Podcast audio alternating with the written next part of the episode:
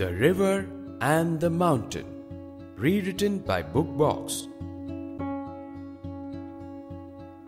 One day, the river thought to herself, Do I have to keep flowing all my life?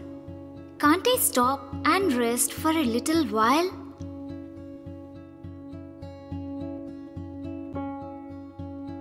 She needed advice, so she called out to the mountain and shared her thoughts with him. The mountain just laughed and said, Hey, look at me. I have been standing in the same place for ages. The river replied, You are firm and fixed in one place. How could you ever get tired? Look at me. I have to be on the move all the time. I don't get to rest for even a single minute. The mountain smiled. That is how you see it.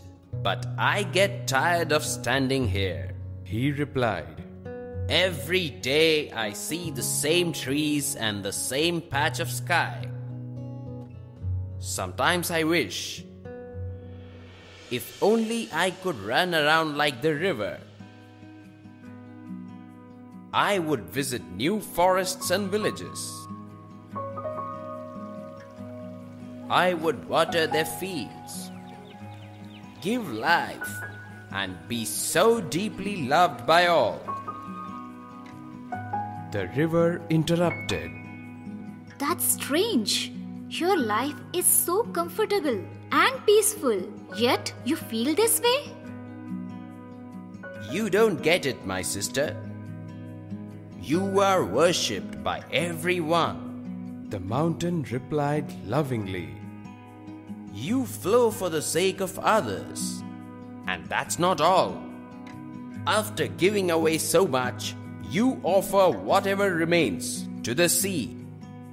On hearing this, the river bowed down to the mountain and said with great enthusiasm, You are absolutely right, my brother. The true purpose of my life is to give life to others. Thank you for your kind wisdom. She said.